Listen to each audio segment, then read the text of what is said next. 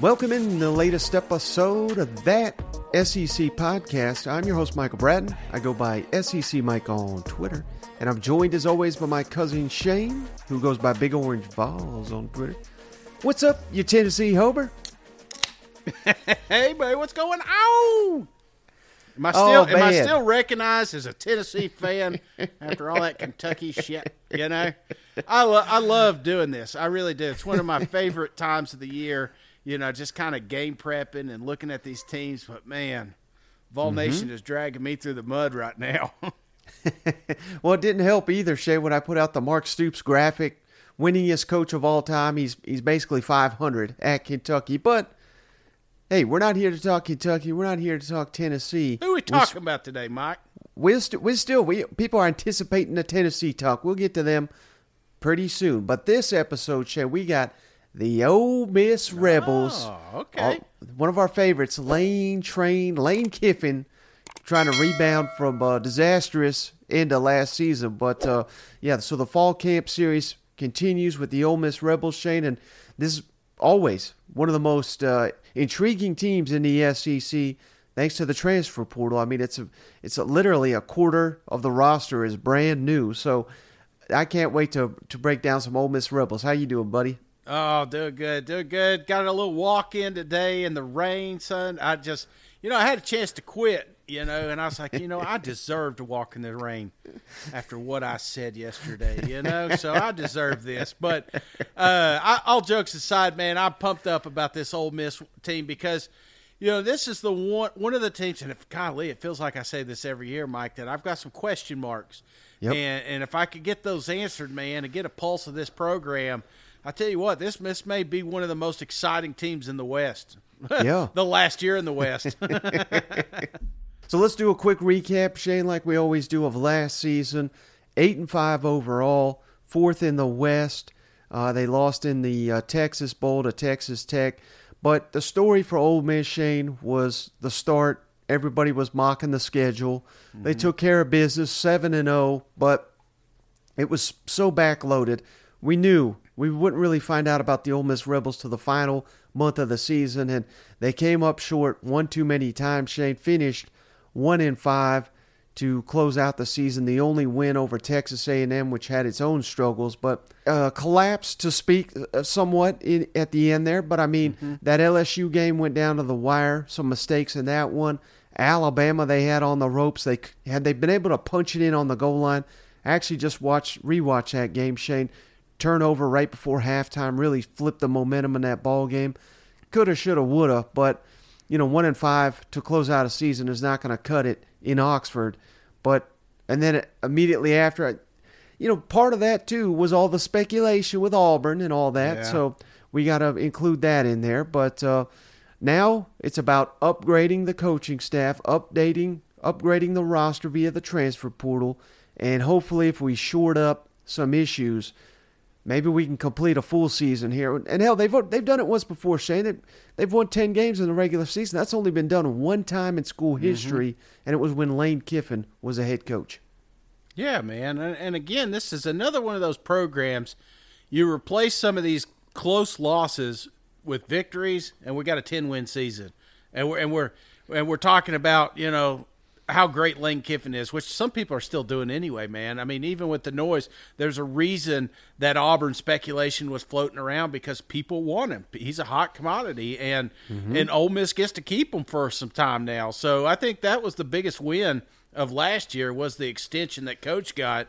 Yep. But, uh, again, a little more consistency down the back end of this thing, and and – and we got a hell of a schedule. I, I mean, the, the Alabama game, like you mentioned, that, that one really came down the wire. A lot of people talk about, again, a couple of close losses. You flip those to win. We're talking a different thing with Ole Miss here. We're talking. I mean, you were so close to that Bama game, and yeah. and and you. I mean, if you got that one, brother, dude, I'm telling you, they're putting a trophy out there in Oxford.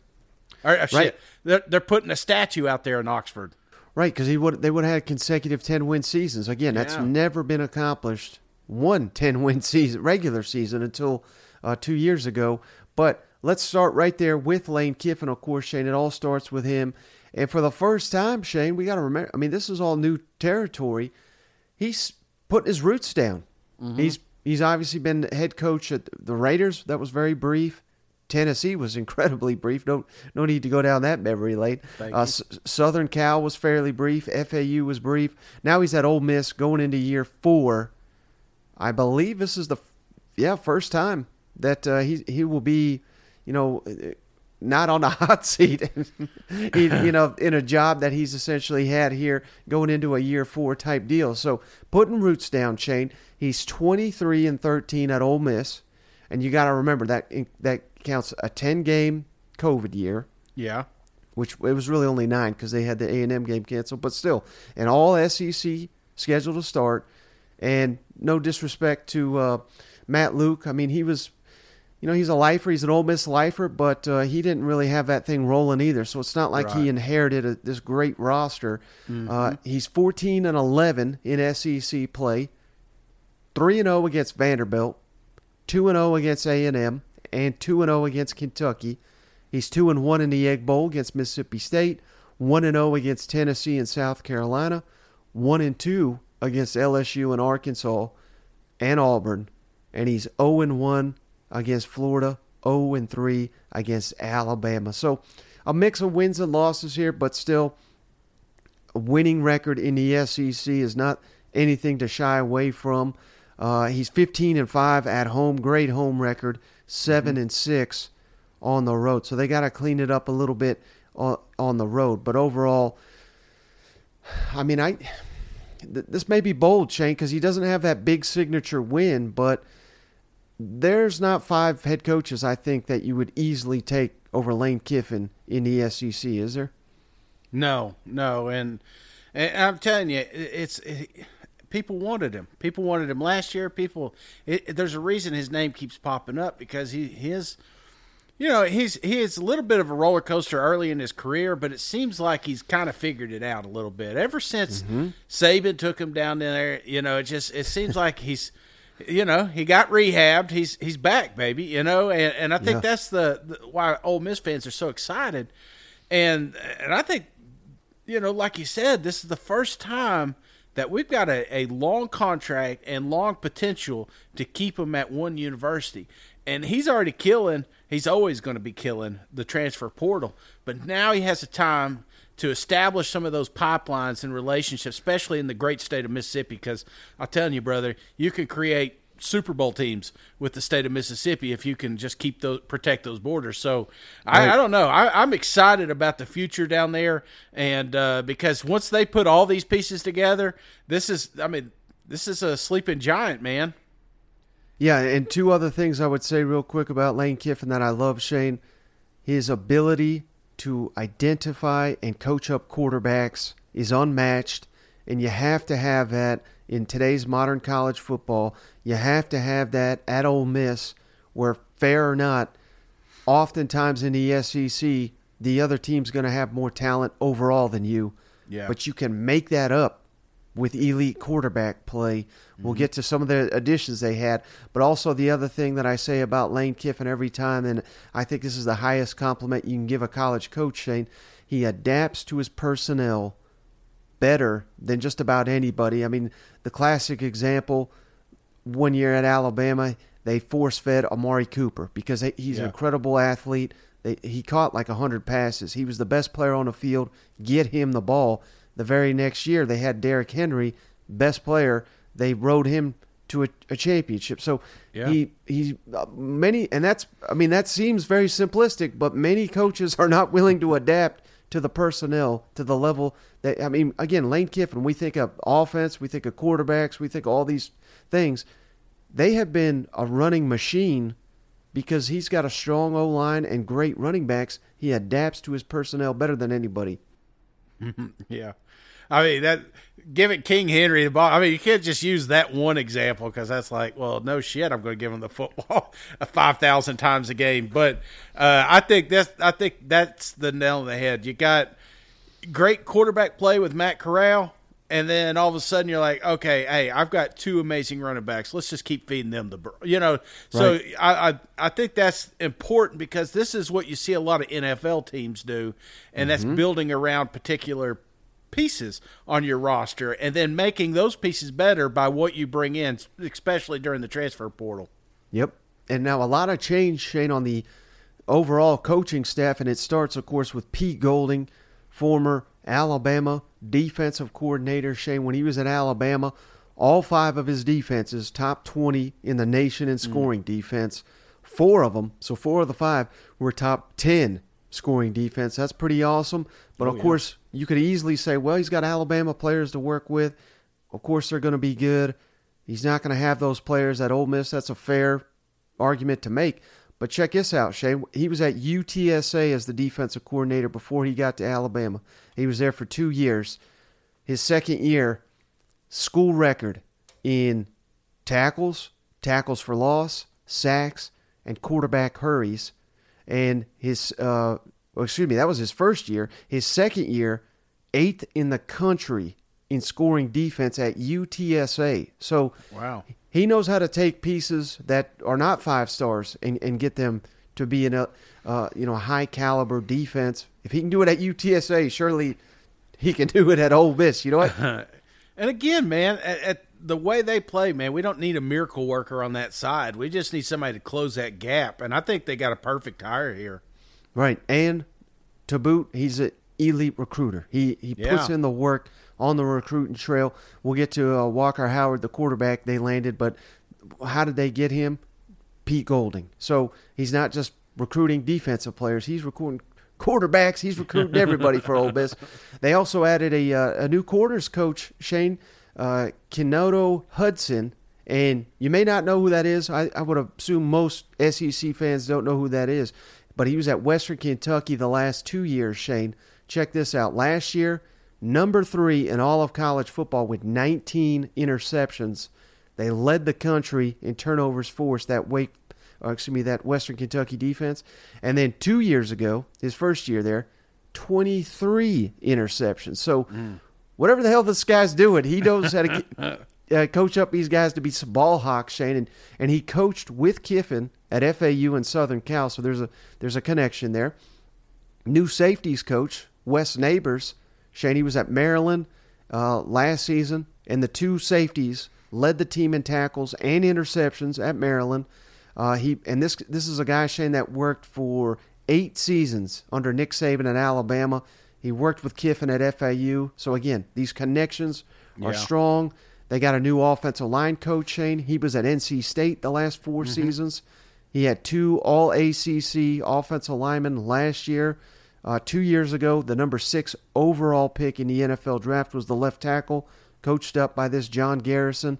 And surprise, surprise, he worked with Kiffin at F A U. So they're bringing back the F A U crowd. And also, uh, last but not least, Shane, the running backs coach, Kevin Smith, who was at F A U with Lane Kiffin, followed him to Ole Miss, left for Miami for just one season. Now he's back. He recruited Quinshon Judkins to Ole Miss. So we're getting a band back together again. And, yeah. and of course, he helped recruit and develop guys like Jerrion Ealy, Snoop Connor, names that Ole Miss fans know, the rest of the S E C should know. He coached Devin Singletary at F A U. So an elite running backs coach back here in Oxford. So a lot of turnover, but I think these are all solid additions to the Ole Miss coaching roster. Yeah, and a lot of pieces, like you said, that he's worked with. You know, sometimes it doesn't take long to figure out expectations and, and responsibilities when you're you're coaching with your buds again, you know? Right. Now, as for the returning production, Shane, Ole Miss, eighty percent of the offense is back. That's third most in the S E C. So this mm-hmm. is our strong position uh, side of the ball anyway. Now we're getting back all these pieces. Of course, Jackson Dart's back, so we got ninety-five point seven percent of our passing production is back. That's fantastic. Over seventy percent of the rushing's back, thanks to Quinshon Judkins. So I still have my notes from last year. I was just I don't go too far into what happened last year, but I just thought yeah. this was hilarious. Ole Miss last year, you probably have no idea or, or even remember how low the returning production was, but it was four. percent returning for Ole Miss last year. But needless to say, they can take basically no experience and turn them into a rushing machine. Receiving yards, thirty-four percent are back. Jordan Watkins led, is our leading re, uh, returning receiver. And then four of five starters back on the offensive line. So this should be a very potent offense, yeah. particularly if Jackson Dart takes that step forward that we anticipate he will. And, and hell, Shane, even if he doesn't, we've got a four-year starter behind him in Spencer Sanders, who came over from Oklahoma State. Uh, I, I mean, they, they've just loaded up this quarterback room to where you feel like they have to nail it here, don't you think? Yeah, I think so, man. And, and of course, the, the first, second one you hit there at Judkins, that's that's my dark horse Heisman candidate there. I'm, I'm really high on him. I, I think with all those offensive linemen back, a better Jackson Dart, I mean, golly, this is going to be an electric offense, brother. Yeah. It's gonna be fun. It's just gonna be fun to watch. You may not be an Ole Miss fan, but if they're if your team's playing or Ole Miss game is on, you're gonna catch yourself watching it because it's just gonna be entertaining. Mm-hmm. Now, as for the defense, Shane, sixty-two percent of the production is back. That's sixth in the S E C, so middle of the road. Uh, leading returning tackler, Ashante Seastrunk, seventy-two tackles. Their top four tacklers from last year gone, so that's a little bit of a blow. fifty-seven percent of the sacks are back for the Rebels, and just fifty percent of the interceptions. They don't return anyone that had more than one interception. So they really needed to add some some ball hawks back. When we get to these transfers in just a second, Shay, you'll be pretty impressed with the guys they bringing in to uh, to man up his defense uh, this offseason. Now, like I said, Shane, the transfer portal, it it giveth and it taketh. And at mm-hmm. Ole Miss, it does both, certainly. So we like to start with uh, the guys leaving. We got a lot of these, Shane, so bear with me here. Linebacker Jerrion Willis left for South Carolina. Austin Keys left for Auburn. Uh, a couple defensive backs were big losses. Tysheem Johnson to Oregon. Davison Igbionson, freshman All-American to Ohio State. Miles Battle, another corner to Utah. So these are talented players. Yeah. Defensive lineman Tywan Malone, he left for Ohio State. Demon Clowney, one of the best names in all of college football. I'm just throwing him in there because he was productive and what a name. But he left for Charlotte. Yeah. Uh, Jalen Robinson at receiver, gone to T C U. Danis Jackson, another receiver, off to Missouri. Casey Kelly, the tight end to Oregon.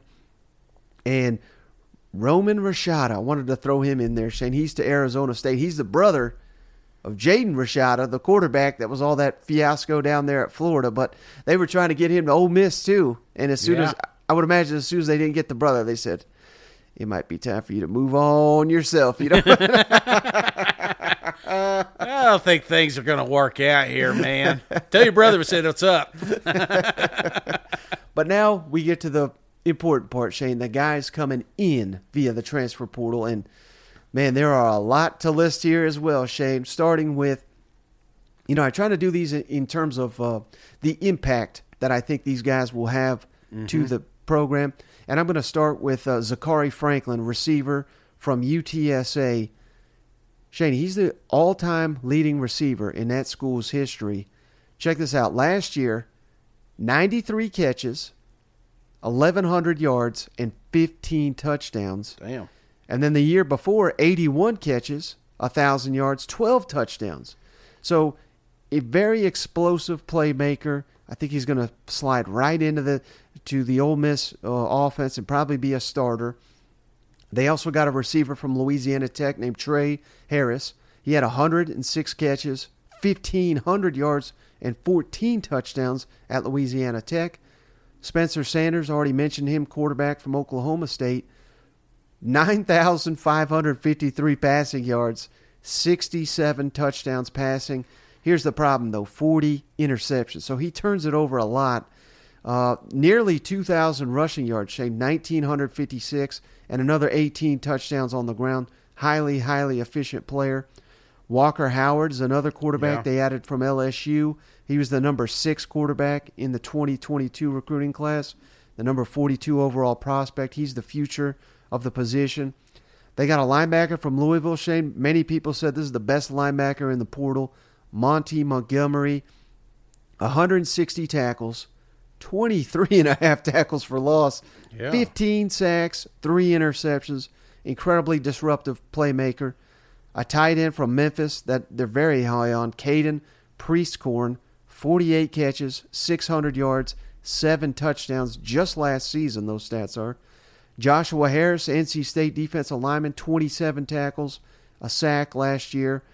Victor Kroon, offensive tackle from Washington. Shane, he started the last two seasons as your right tackle. So we got four or five back on the offensive line and a two-year starter from Washington who was very productive on offense last year.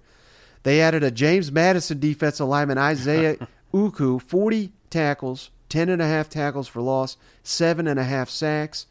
Linebacker from Central Florida, Jeremiah Jean-Baptiste, Shane, one hundred fifty-two tackles, fourteen tackles for loss, two sacks, and an interception.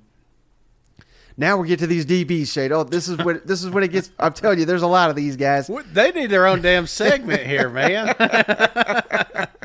Defensive back Taiji Young from F A U, one hundred fifty-nine tackles, seven picks. Here's the best part: four pick sixes. I mean, that that's incredible. thirteen passes defensed at F A U. John Sa- Saunders from Miami of Ohio, sixty-seven tackles, five interceptions, fifteen passes defended. Zamari Walton from Georgia Tech, one hundred twenty-three tackles, three interceptions, seventeen passes defended. Deshaun Gotti from North Texas, one hundred forty-eight tackles, two picks, twenty-one passes defended. Justin Hodges from Central Florida, seventy-eight tackles, two interceptions, sixteen passes defended. And last but not least, Dejon Anthony from Liberty, forty-one tackles, three picks, six passes defended. So this is free agency right here, Shane. I mean, they basically said, we need help. Bring as many productive players as we can get, and they're bringing them in there. No idea how all these pieces are going to fit in a new defense altogether, but, I mean, you have to like these, the statistics and the, you know, just what these guys have done on the field before they got to Ole Miss. Absolutely, man. That's a lot of numbers, man. You know, you may have to listen to that part twice just to just to keep up with it. But I, I think there's two two types. There's two approaches when you hit the portal, man. And there's going and picking and choosing three or four athletes you really need to produce, and then it just. I kind of talked about it the other day. There's just that Auburn effect, you know, you just go in there and you get as many as you can, and then you filter what you needs to be. You know what I'm saying? It's like yeah. there's there's just two different approaches, and I kind of like this because, you know, numbers are important. I'm not knocking that or anything, but until you get them on that field and you compare them with other athletes that are on your team, you know, you got to find out if they're going to fit or if, if they're going to start. You know, they may just be They they may be in the portal next year, some other school. You just don't know, and that's what's unique about what Ole Miss has created down there. It's a revolving door, so you can't get upset when guys leave because there's a lot of those that you just mentioned that won't be here in two years, you know. But there's going to be some stars in there that Lane Kiffin is going to identify, and next thing you know, they're the next great Ole Miss player. So, yeah, mm-hmm. I, I, I've always been a fan of this approach just because you can get them on the campus and see what you're working with. Right, and Kiffin has said this before, Shane. I mean, he's interested in getting guys in via the transfer portal because of the one-time waiver to mm-hmm. where you basically lock people in. Once they transfer, they're not transferring out because they'll have to sit out a year. So yeah. there's a method to the madness, and I've also heard him say, you know, it is what it is. I mean, the players across the board are getting paid.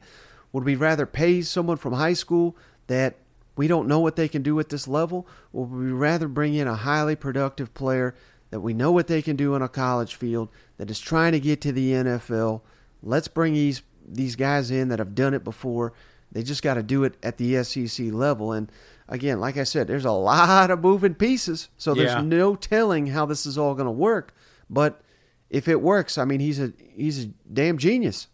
Let me ask you something, because there was a lot of names you went through there, Mike. If you were just to handpick two guys on mm-hmm. that list that you think are going to be instant impacts for this program, which two which two guys are you looking at?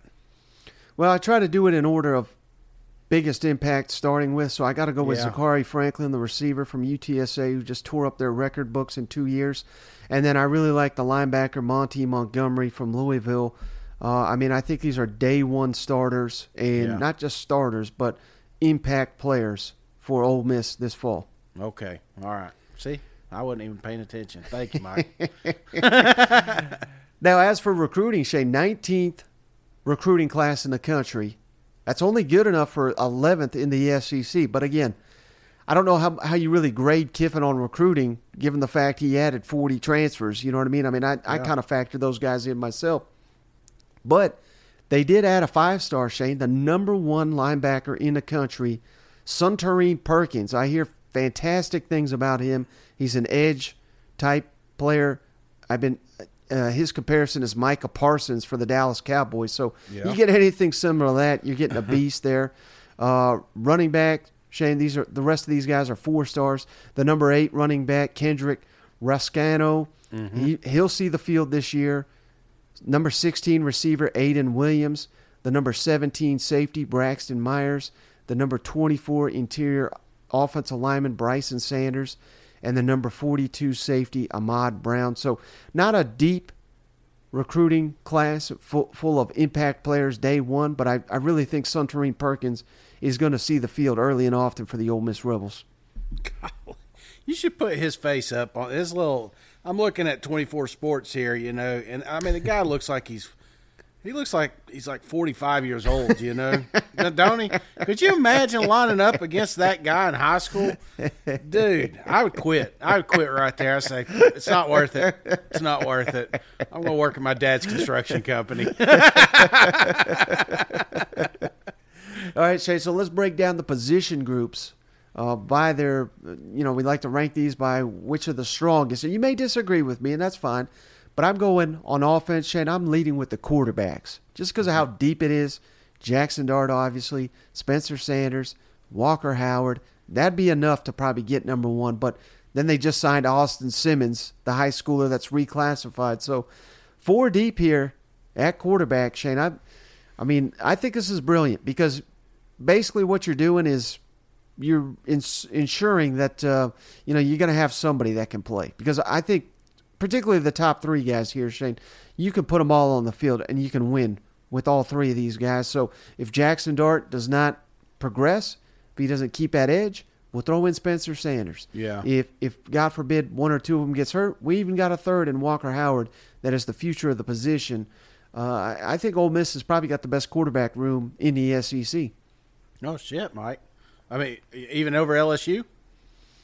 I think so because – hell, Walker Howard jumped from L S U to Ole Miss. So, I mean, he, he, he kind of tilts it. Uh, he was the deciding factor, huh? Yeah. Okay. All right. I get behind that. I, th- I think it's a great room, brother. Obviously, I've got a lot of love for that running back crew, but uh, yeah. I, I would say this is a close one A, one B situation, in my opinion, man.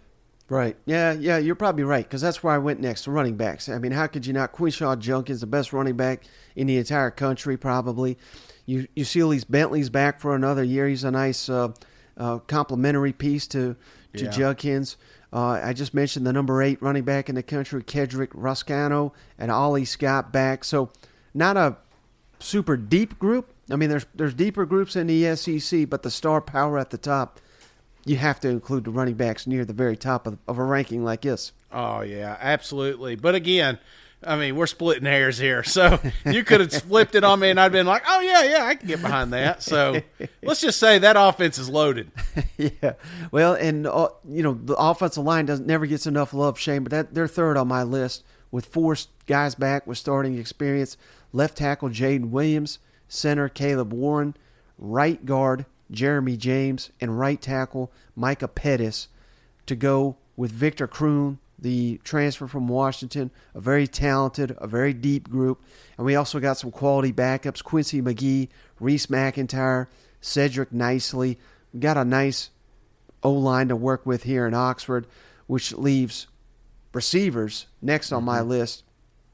Again, some talent here, but not a lot of guys that have made a huge impact at the S E C level. Jordan Watkins, Dayton Wade, Jalen Knox, Braylon Brown are all back. They've all played mm-hmm. for the Rebels. Then you bring in the transfers of Zakari Franklin from U T S A, Trey Harris from Louisiana Tech, and the freshman Aiden Williams. I think this is going to be an underrated group that you may not know the names now, but I think yeah. by the end of the season, most S E C fans are going to know a couple of these names because they're going to be big-time players this fall. Yeah. Well, back to the, the big boys up front, you know, when you think about four or five coming back and what they were able to do last year, I mean, growing up, that's how you figured out if you had a good offensive line or not, is could you run the ball? Could you right. line up? Could you could you push the – I mean, just push them big uglies, get you four or five, and, and that's exactly what they were able to do last year. I mean, these, these guys averaged over two hundred fifty yards rushing a, a game. You know, that's crazy stats for twenty twenty-two. You know, mm-hmm. you'd think it would be all about passing. So I, I love these guys coming back. I think this is that's a scary room, and uh, they they they they're bigger, they're stronger, and uh, I think that's going to open up some more channels for Judkins and company. And you know, you got to mention it, Shane. I mean, you got to be in really good shape as a lineman to play under Kiffin, the, the yeah. tempo they go, running up and down the field. I mean, he he does not got any uh, out-of-shape offensive linemen. They they wouldn't be able to stay on the field. You know, old school, man, I'm taking you back to high school, man. We did not throw the ball. It was all running. It was constantly running. And sometimes we'd pass. It's like, oh, man, you get to sit back. You get, you're not used to it, you know. It's like, man, I wish we could do more of this sometimes. You know, it's, do we need to run? Because sometimes you run fifteen yards just to find out your guy got hit two yards behind you, you know. So needless to say, you would have loved playing for Mike Leach. Absolutely, man. Let's just sit in this pocket all day long. All right, so last, I mean, this is a common theme. Maybe I just hate tight end shade or something, but I got tight ends last. We got a ton of potential in Michael Trigg. He didn't live up to it last year. Yeah. I just mentioned uh, the Memphis tr- uh, transfer, Caden Prescorn, hearing great things. He may even start over Trigg, but if he does, that, that should give you an indication of uh, how good he is. And then Bo Thomason from Baylor, another uh, transfer. So not a deep, but a very talented and uh, potential for a breakout uh, tight end group here for the Rebels. I don't know why you hate tight ends so much, but yeah. Yeah, let's just put them at the bottom with the rest of them, Mike. All right, defense, this was tough, Shane, because, again, so much turnover. Uh-huh. I, you don't know what they got uh, on the defensive side of the ball. But I went with defensive backs as the best unit. Aisheem Young and Prince are back. They were both starters last year for the Rebels. Ladarius Tennyson and Trey Washington are also back. They played.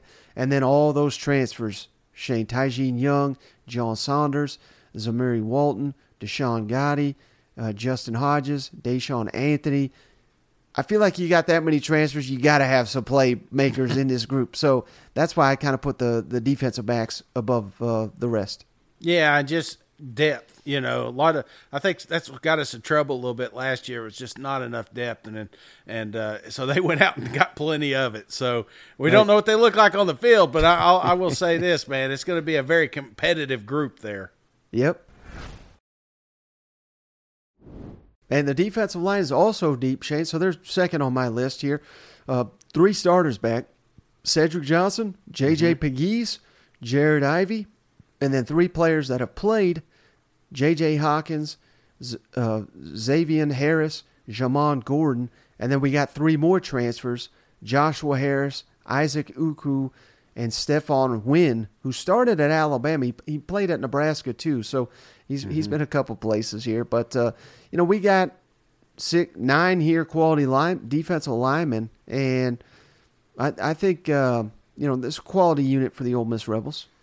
Oh, yeah, and I like that Johnson kid, just an absolute freak up front. So yeah. th- this is a this is a fun group too, and it's just it's it's all it's a mix match, you know. It's not there's not the same body type up front, so that's what I like about it. You just don't know what kind of formation these boys are going to get in. Yep, and then last but not least, Shane, the linebackers, no starters return, but uh, Ashante Sistrunk, who uh, he's our leading returning tackler, he's back. Mm-hmm. Kari Coleman's a very good player. Tyler Banks, Jameer Lewis, Reginald Hughes all played last year. And then the transfers, Monty Montgomery, Jeremiah Jean-Baptiste. Those transfers have the potential to elevate this linebacker group to, to maybe I'm underranking them. But, uh, again, not a ton of experience, but we got some talent here to work with. Yeah, similar to D B's, it's just so many new faces in that room. We just don't know exactly how it's going to shake out, but they've got pieces, so that's what matters most. Yep. So here's where I ranked the top ten players, Shane, via the – oh, no, wait, we still got kickers. Oh, my God, I almost forgot the kickers, Shane. Oh. Kicker. We spent fifteen minutes in South Carolina talking kickers. You ain't going to give Ole Miss two? Come on. Now, we got a little bit of a competition here, Shane. Caden Costa, he, he was suspended last year, but as a freshman, hit fourteen of seventeen, and he hit a fifty-yarder. His misses, the only – few he had were from outside forty, so very reliable. He's back, but they also got a transfer from A and M, Caden Davis, so a little bit of controversy at the kicker position. And then we got an Aussie punter. I mean, it of seems course. like half all the S E C's got an Aussie punter at this point in time, Frazier Mason. So solid kickers here for the Ole Miss Rebels, but I almost skipped ahead, Shane. This is where we ranked the top ten players like their N C double A video game. Uh, would if it was out this year. And Shane would kill me if I didn't have Judkins first. So give him a ninety-eight overall. I think you were mad he wasn't a ninety-nine. Yeah, I first, don't. First have you given anybody this. ninety-nine yet? Uh, no, I have not. So I mean, far, the, when I remember, it's been a while, obviously, since that game came out. But I feel like they only rank like a handful of guys ninety-nine. I mean, this they do not hand those out very not Judkins, frequently. Huh? Is it because he's going to come back next year, you're going to give him ninety-nine so you show yeah. him improved? That's exactly what it is. Uh, well played, Mike. Well played. So second on the team, Shane, Shane Cedric Johnson. I'm giving him a ninety-three overall. Very productive defensive lineman. Monty Montgomery, the transfer linebacker, ninety-two. Well, think you're he's all in be, on this kid, huh? Yeah, I'm I'm telling you, he could be all S E C. He's going to wear his jersey Saturday, huh? And then this one, this is a little bit of a projection, Shane, but I think it's fair. I'm going Jackson Dart, eighty-nine. So, uh, you know, I think that would be a big step up for Jackson mm-hmm. Dart. Uh, Jeremy James, the right guard, give me an eighty-eight for him. I'm also giving Spencer Sanders an eighty-eight. So you can yeah. see that how tight this quarterback competition could really be. Micah Pettis, the right tackle, outstanding, eighty-seven. Center, Caleb Warren, giving him an eighty-five. The transfer receiver, Zakari Franklin, I'm giving him an eighty-five. I'm respecting what he did at U T S A. And then Suntarine Perkins, Shane, the, the freshman linebacker, number one linebacker in the country, yeah, eighty-three. So I that, that should give you an indication. I th- I think they anticipate he's going to be a big impact player for the Rebel defense mm-hmm. this fall. forty-three-year-old Perkins, I like it. Hey, man, I, I think about Jackson. It, it's it's. You, I mean, we're we're ranking what we think they'd be on the video game, and you know, if you're playing a video game, Jackson's exactly who you want at quarterback. You know, somebody that's mobile, somebody that can be accurate. You know, somebody that's got all the pieces. They just got to put it together. And I think I think that's what's so exciting about this team. Is I think the ceiling is higher than a lot of these programs because I don't think we've truly unlocked the potential of some of these studs that are. I mean, I mean, you got Darted at eighty-nine. I mean, if if he truly has figured it out this offseason, you tell me he's a ninety-five at the end of the season, you, I wouldn't think you're nuts. You know what I'm saying? I just think yeah. he finally figured it out. So, uh, yeah, that's that's exciting, brother. Now I'm getting and, pumped up about the video game. You got to remember, Shane, he was only nineteen last year. So, yeah. I mean, he has got a lot of untapped potential, I think, uh, still ahead of him. You know what? Uh, Lane didn't give up on him. I know a lot of people are worried, you know, bringing in these quarterbacks and stuff like that. I don't I don't think that's what, what it was. I think I think the L S U cat was a, a future quarterback mm-hmm. for this team and, and maybe a little quarterback competition or, hell, I mean, he is mobile, could get hurt. You want a guy that can come in and step in immediately. So right. I think this this was Darts to lose the entire time, but uh, but damn, I, I mean, what I'm hearing, if, if he does put it together, this, this could be a scary team. Yep. So what are the biggest camp questions, Shane, for you? Uh, let me do mine first, of course, but uh, it's obviously the quarterback competition. Yeah. We, we think it'll be Jackson Dart, but who knows? Uh, Spencer Sanders was ve- was very limited in the spring. So just because Jackson came out in the spring and you know, basically they've been naming the starter. I, I don't think they'd be foolish enough to do that because they want to push them both. But if they had to name one, they it would have been Jackson Dart. But let's see how this looks with Spencer Sanders fully healthy. Maybe maybe he's significantly better than we're giving him credit for. Uh, which receivers step up? I think that's a huge question. And then last, this is probably the biggest one, and it looms over the whole thing, Shane. But it's just, how do all these transfers fit into the the culture, the roster? I mean, imagine you're in year three, year four, you, it's your time, and then they bring in two transfers to start yeah. over you. I mean, how does that affect the locker room? I don't know that we'll get an answer to that, but uh, that that is a big looming question, I think, I, for Ole Miss. It's going to be every training camp under Kiffin. Yeah, quarter quarterback's easily, uh, my, I mean, top of my list. Just how does this shake out? How competitive is it? How close is it? Is, is Sanders truly giving Dart a run for his money? I would say that would be mine. Mm-hmm. Uh, and, and I guess on the defense with Pete there and everything, just kind of how does that how does that unit gel? You know, last year we had the luxury of kind of easing into the season. We don't really have that this year. So how I mean, how quick do these guys figure it out? So that's that's probably me. Who's the team leaders back there? Who's taking control? And what does this defense look like week six? You know. Mm-hmm. All right, Shane. Your favorite part. Let's get down to the schedule. Breakdown, win, loss, or toss-up. And again, we're doing these as Ole Miss homers here. Yes. We got a lot of respect for them Ole Miss Rebels. So let's break down, starting with the games that I think Ole Miss fans, if you're just looking at the schedule, projecting ahead, should be wins. And mm-hmm. I think some of these are, are fairly obvious, Shane. Right out the gate, Mercer. I mean, come on. Come on. Oh, yeah. Change it to Mercy.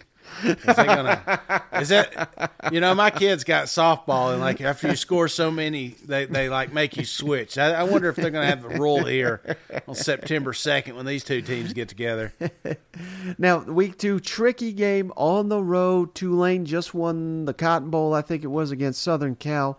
So it's not a gimme, but come on, realistically, Ole Miss fans, you expect maybe they'll enter, be an interesting game for a half, but Ole Miss will pull pull away in the second half. That I'm I'm counting Tulane as what should be a win. Are you? I'm counting it as a win, and I don't want it to linger around. You know, last year they had a couple of non-conference games that just kind of lingered there for a minute. Well, I don't want to see that. Get right. Just go ahead and knock Tulane off. I, I get it. It's going to be one of your, your tougher non-conference opponents, but it's nowhere near as talented as as your room. So, yeah, this should be an easy win here.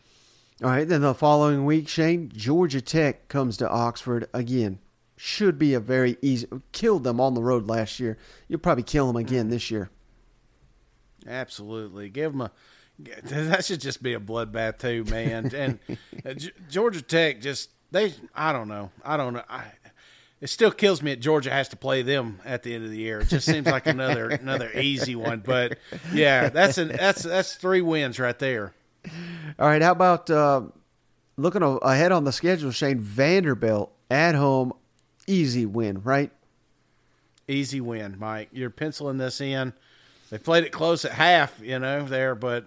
But Lane ended up getting enough of that point spread action. So, you know, this is a this is an easy victory. And they're coming to you this year. Right. And then U L M, I mean, come on. It, this is a pick-your-score type game. You know what? Come on. How many Louisiana teams got to get beat? You know what I'm saying? Get them out of here. And then last one, hey, we'll, we'll probably catch some heat for this, Shane. But, you know, on a different show, we said Mississippi State, they expect to win. Well, it's the same deal for Ole Miss, because Lane Kiffin got that winning record in Starkville. They expect he's undefeated in Starkville. So I think Mississippi State, new coach, Ole Miss fans are expecting to win the Egg Bowl. They are expecting to win it, Mike, and expecting to win it big. That's the that's the beauty of the Egg Bowl. Doesn't matter what year it is, each program typically is going to expect to win this one. Mm-hmm. But I would I would venture to say that some people are putting some pretty heavy bones on here. I don't know if you could bet on this thing yet, but if you can, I guarantee just about every Ole Miss fan's got money on it. All right, how about the toss-ups, Shane? And this one, I don't know if you'll agree with this one or not, but L S U comes to town September thirtieth. I'm counting hmm. this as a toss-up because I think as as high as I am on, on L S U, I think Ole Miss with this offense, we're talking them up. I think they're going to challenge these Tigers, and the game was a lot closer than the final score last year, and that was in Tiger Stadium. So this will be, I mean, it would be an upset, but yeah. I think this is a toss-up game to me. Yeah, Mike. I, I mean, naturally, people are going to just consider some of these top dogs, especially defending West champion L S U, as a, as a loss. But, you know, as a homer going into this thing, you you can't pencil it as a loss. And if it can't pencil it as a loss, then if you got that little that little seed of, well, the, we, we there's a chance, man, yeah. then I'm going to consider it a toss-up. So, yeah, I think this is perfect. Now, Arkansas, maybe you even throw this into the win category, but I'm, you know, such a back-and-forth showdown. I, they have literally come down to the final play a couple times here. Arkansas, it is at home, but to me that's a toss-up. Is is that a toss-up for you, or, do you, or are you chalking that up as a win? No, I'm going to put that as a win if I'm an Ole Miss fan. I'm looking at my roster. I'm looking at Arkansas. I know they got some they got some things they're going to be working on, but, man, if if If we're moving the way we're thinking we're going to be moving here, I think Arkansas, I'm going to put in as a win. Okay.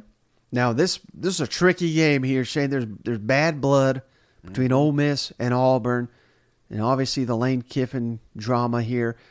At Auburn, I'm giving that a toss-up as well. Nah, not yet, Hugh. I just, I just, you see all them vacated wins down there in L S U? Yeah. And then, but you know who's up there with them? At, I, I thought of Hugh Freeze, and I was like, damn, no, not yet, brother. I think I think Auburn's getting there, and mm-hmm. uh, I think it's gonna. There's going to be some fun, exciting games that they're going to have. But this year right now, I, I think Ole Miss is a little too far ahead, mm. depth-wise. Right, right. All right, have a final toss-up on, on my schedule here, Shane. Texas A and M. Mm-hmm. Kiffin's never lost to A and M. He's kind of owned them. Yeah, that's another one he's got bad blood with. A and M could be outstanding this year. They could be a massive disappointment. I don't know how to read on them either. So in my mind, I know it's in Oxford. This is a toss-up to me as well. One of the biggest complaints I have, Mike, is that we did Texas A and M so early, because I just keep I keep thinking about that roster they have. But I'm going to have that one as a toss as well, because, I mean, you're looking at it. I think, what, Lane Kiffin's, what, two and one, something like that? Against, two and oh. Two and oh? Well, shit, man, that's even better. You know what I'm saying? He's got yep. Jimbo's number. He's out here subtweeting everything he's putting out. So, yeah. Yeah, I got this as a toss. Okay. So that means the only likely losses I have, man, it's, I don't know what Lane Kiffin did to piss off the S E C office, Shay, but he's going to Bama and to Georgia. Whew. Brutal, brutal schedule here. Uh, I mean, anybody going into Alabama or Georgia, that's at best a toss, but I, I think it's a likely loss for Ole Miss, each of those. I think so too, Mike. I mean, uh, say what you want. Saban play. I mean, he's just kind of got Lane's number, and uh, and Georgia's Georgia, two-time defending national champ. So anybody – now, I've been on record saying that's my trap game. That's the one I'm keeping an eye out for, but mm-hmm. I sure the hell ain't putting any money on it. All right, so let's break it down, Shane, game by game predictions. And again, as Ole Miss homers here, mm-hmm. but we are going to pick our damn score week one, Mercer, right? I mean, that's, we're talking fifty, sixty-point ball game right here. Yeah, this one this is going to be an absolute bloodbath, and and I think it's going to be awesome, because we're really, this offense, returning that much production, you usually see that week one, week two with some of these games where they're not making as many mistakes as they were this time last year, and and I think that's important. So, yeah, this is a tune-up game, easy victory. Now, week two, Shane, I love the fact that it's on the road, because I think that'll get our team locked in. They have a really good quarterback, Michael Pratt, really good head coach, and they may test this new-look defense, no doubt. But, come on, come get on. I'm not here, picking Tulane to beat Ole Miss. I, I, Ole Miss, a top twenty program, maybe even higher this year. So, uh, yeah, it could be close for a little while, but Ole Miss blows them out in the second half. We cruise to two and oh, I think. Absolutely. Lane's out, he's checking out that roster while they're in town. Is there one or two of those kids I want to steal? You know what I'm saying? Is this at Tulane? At Tulane, yeah. That's kind of crazy. Yeah. Uh, I mean, it's kind of cool, though. I, I don't think I've ever – I don't remember last time I watched a game at Tulane. But there there will uh, be a lot of Ole Miss fans down there because it's, you know, fairly close yeah. drive. Oh, yeah, but I'm just saying, that's that's what this is. This is just a scouting game. So week three, Georgia Tech comes to town. Again, you you mop the floor with them. It was yeah. it was over in the first, I think it was like twenty-eight to zero right out the gate or something crazy. May not be that big of a blowout, but it's going to be an easy win. We're going to be three and oh here. It's just something I hate about Georgia Tech, and I don't know what it is. I just never been a fan of them. Never been fun. I maybe it was the old wishbone or whatever they were doing, you know, and I just yeah. like, this is just boring. But, yeah, not a fan. Get them out of here. Three wins. Now, here's where things get difficult, Shane. At Alabama, Lane Kiffin and Nick Saban, they got a complicated history. Uh, you know, they know each other so well. I really do think, I mean, Ole Miss has taken Alabama down to the wire, and they've even done it in Bryant-Denny. So, mm-hmm. There is an possible upset here, particularly. Got to remember, Shane, I mean, Alabama, they may have already lost to Texas. They may still be searching for a quarterback. There are reasons to like Ole Miss in this football game, but I just feel I'd be kind of damn crazy to be picking against Alabama at home. So I, I got to give this as the first loss of the season. Yeah, I'm with you there too, man, but... But you feel like you're closer, you know? I, I feel like you brought it within a score last year. You got a better team this season. Alabama Alabama does have some question marks. You know, a tougher schedule right out of the gate. You never know. But, I, again, we know we're going to get the best of Nick Saban. There's no overlooking Ole Miss just because of this, this uh, relationship these two have. But, you know, as an Ole Miss fan – you ain't marking it off. It's similar to that Tennessee-Alabama game last year, I think. You know, you, you've, you've got a roster that can put points on the board. You've got a defense that may be able to slow down Alabama enough. So with the perfect mixture, there's always a chance for an upset. It's just I can't I can't predict that, you know, this far out, brother, um, you know, unless the quarterback situation in Bama really just takes a turn. Yeah. I'm I'm gonna have to I'm gonna have to give Alabama the the edge here. Now I think this L S U game, Shane, they're coming to Oxford. This could be the one that defines the season. How will Ole Miss respond? They responded really poorly last year when they lost to Alabama. They got steamrolled by Arkansas the fall. It was it was one of those where they let a game beat them twice. I really do think. Yeah. Uh, so th- there's a lot on the line here, and man, Alabama and L S U back to back again.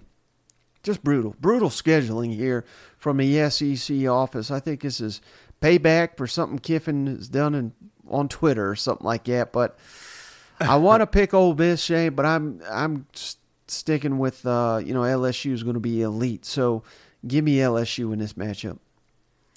You know, it's funny, Mike, because there's tr- there's two true toss games that I'm looking at, and like you said, they both hover just powerhouses. You got Alabama and L S U back-to-back. You got A and M and Georgia back-to-back. You know, it's – I mean, you're right. They did not do them any favors here. And and if they lose to Alabama, you know, I don't know how hungover we're going to be the following week. But I think Ole Miss, you got to put a few upsets on the board, man. You know what I'm saying? There's got to be yeah. a few of these, these toss-ups that you're going to give the edge if you're a true – Ole Miss fan that, that is looking out of the best positive outlook, you know? And so best positive outlook, I'm going to have to put this as a win, man. We're down there at Oxford. Oh, yeah. yeah. Everybody, everybody's crowning L S U, and I don't get that. I, I get it's fun and sexy, and, you know, myself included, I, I was I was high on them on their spring games, but there's still some question marks over there. It's not like this team's perfect. I mean, they did get beat right. by Georgia pretty bad, you know. Yep. Uh, just uh, and, and hell, Tennessee. I mean, they had a sluggish start. I look at the L S U Arkansas game.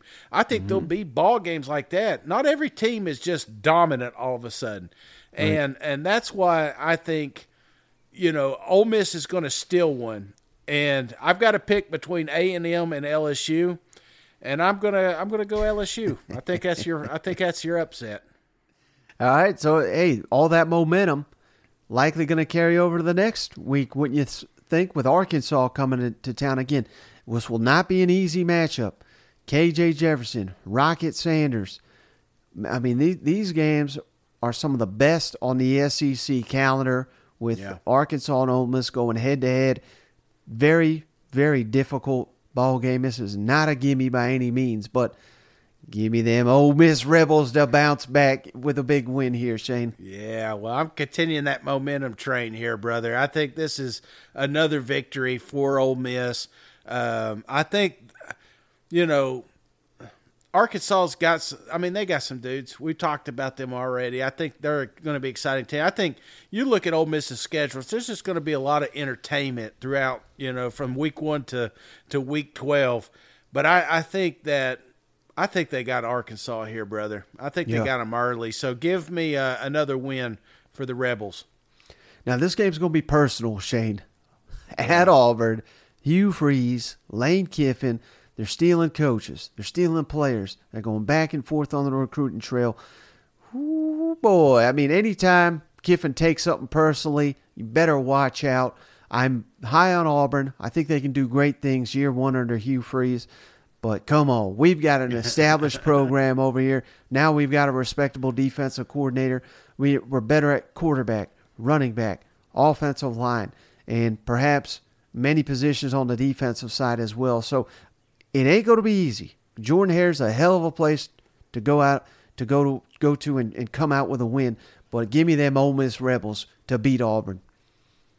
Oh yeah, man! And there's it, it is personal. I mean, we have the news from last year. You got Lane tweeting them.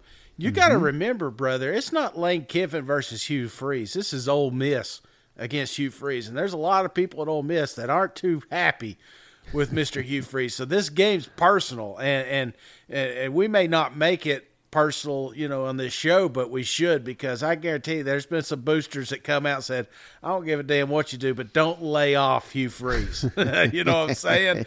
Yeah. So they got two weeks to prepare for this one, so give me another victory.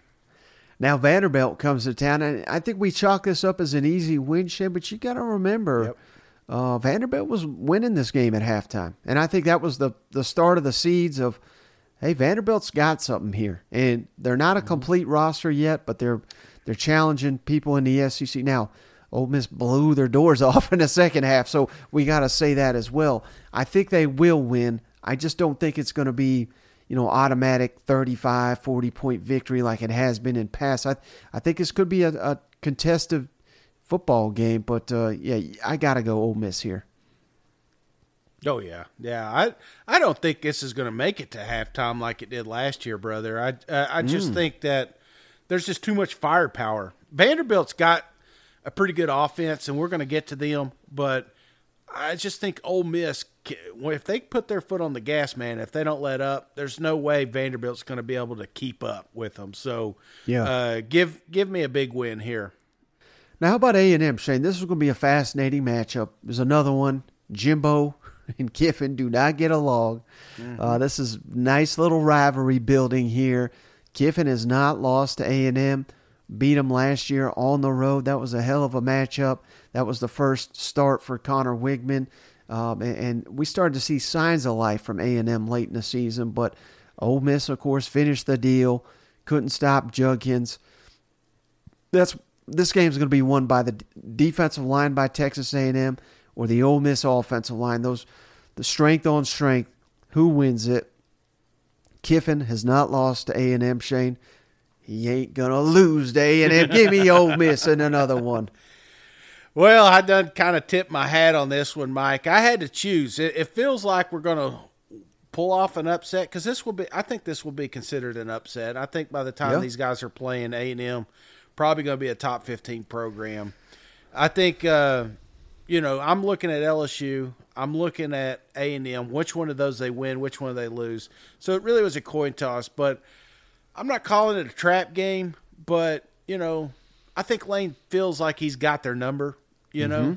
I feel like he may be looking ahead a little bit to that Georgia matchup. So if I had to pick a loss, I'm going to go Texas A and M. I just think they match up well, and and, yeah. and that's what's scary. I love Judkins, but and I love this offensive line, but damn, they got some they got some big uglies on the other side of that Texas A and M squad, and and they have the ability to slow this offense down. So I'm picking one. I'm going with uh, I'm going with the loss here. Okay, okay. Well, how about at Georgia? I mean, we could talk ourselves into a win here for Ole Miss, but it would take a while to get there. You know what I mean? Because yeah. Georgia is just such a behemoth. Playing in Athens is going to be tough. But you could say, you know, this is a week before going on the road to Tennessee. A little yeah. bit of a trap game here. Yeah. Uh, Georgia's, you know, they're going to have a great defense. Ole Miss is going to have a great offense. Maybe we get some fireworks here, and, and all it's going to take is some mistakes by Georgia to make this a ball game, give Ole Miss a stunning upset. Maybe this is that signature win yeah. that Lane Kiffin's been missing. But, uh, man, I I just want I don't want them dogs barking at me, so I, I got to go Georgia here. Well, I, I I told you. I've told you many times. This is the game that Georgia can't afford to overlook. There's going to be two, three maybe at the most games where Georgia doesn't bring their A game. Mm-hmm. They did it last year. They've always done it. it. It seems like there's always been a little bit of a letdown or a lull with some of their opponents. And, and you know, of course, they were able to pull it out because they're usually bigger, faster, and stronger. But I don't know. That timing of that Tennessee game, uh, I, I think this one's uh, – this should be a high alert for, for a trap. I just – Again, similar to the Alabama talk I made earlier, I just cannot put money on it. But, damn, if I was picking an upset, this this may be it. But I'm not doing it either, Mike. So, uh, even though we're coming off likely a, a tough loss, Louisiana Monroe, uh, this is another pick-your-score type ball game, right? Yeah. Is, is that where Holtz was? Wasn't there a – hmm. Lou, uh, not Lou, Lou's boy or something. What, he no, he was at Louisiana Tech.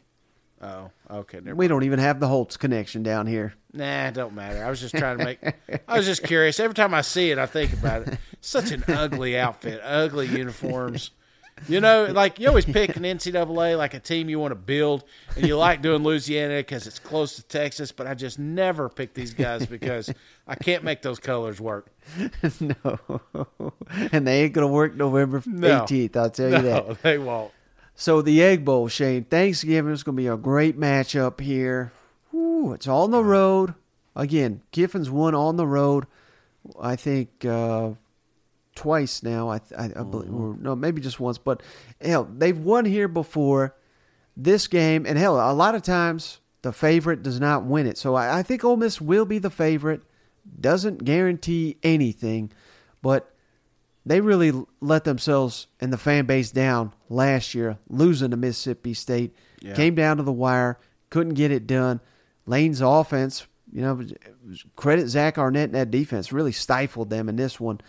That's got to sting a little bit. And, and Lane Kiffin, usually when he his offense gets uh, you know stymied a little bit, they, he responds well the following year. I think they do it here, recapture that Egg Bowl, bring it back on home to Oxford. Oh, man, I'm right there with you, brother.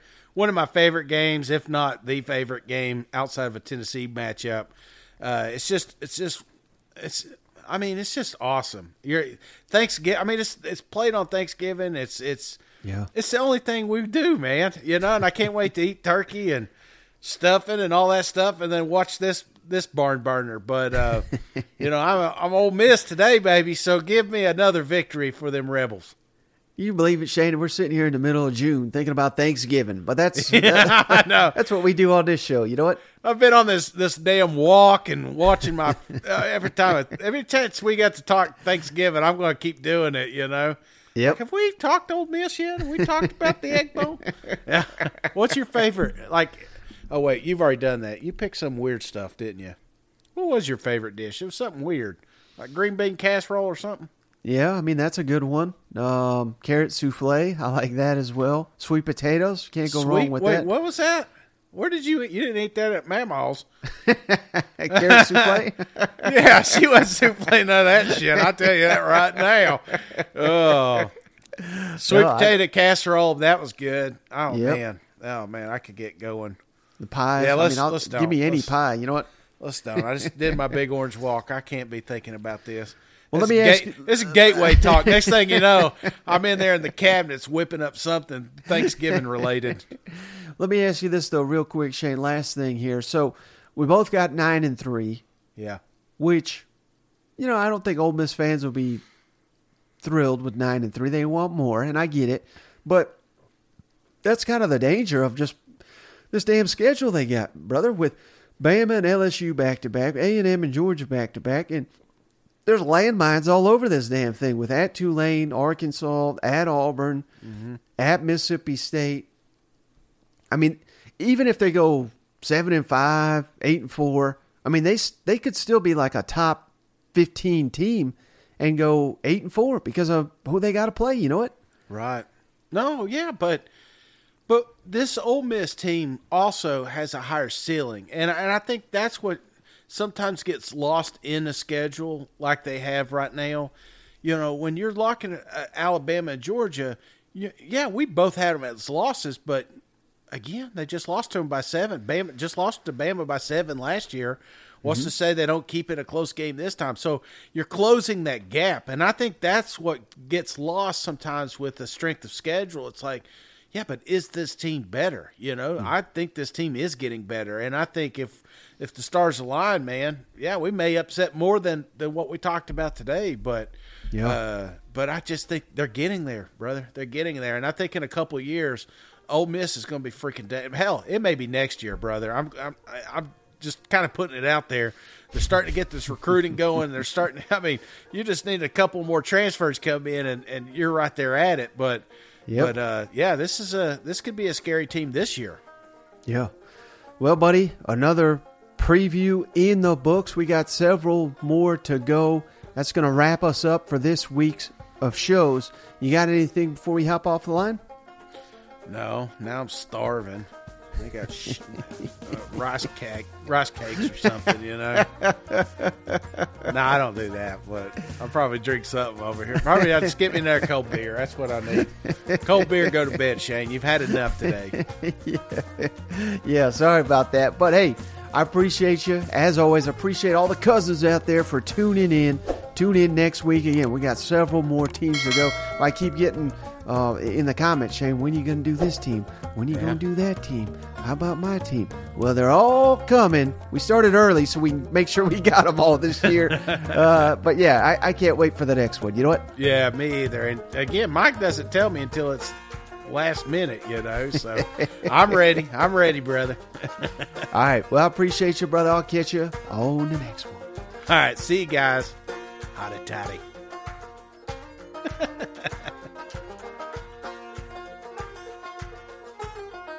Hey, buddy, this beer's for you, Mike, and Cousin Shane. That S E C podcast loves the Pirate, and the Pirate loves that S E C podcast. Hail State.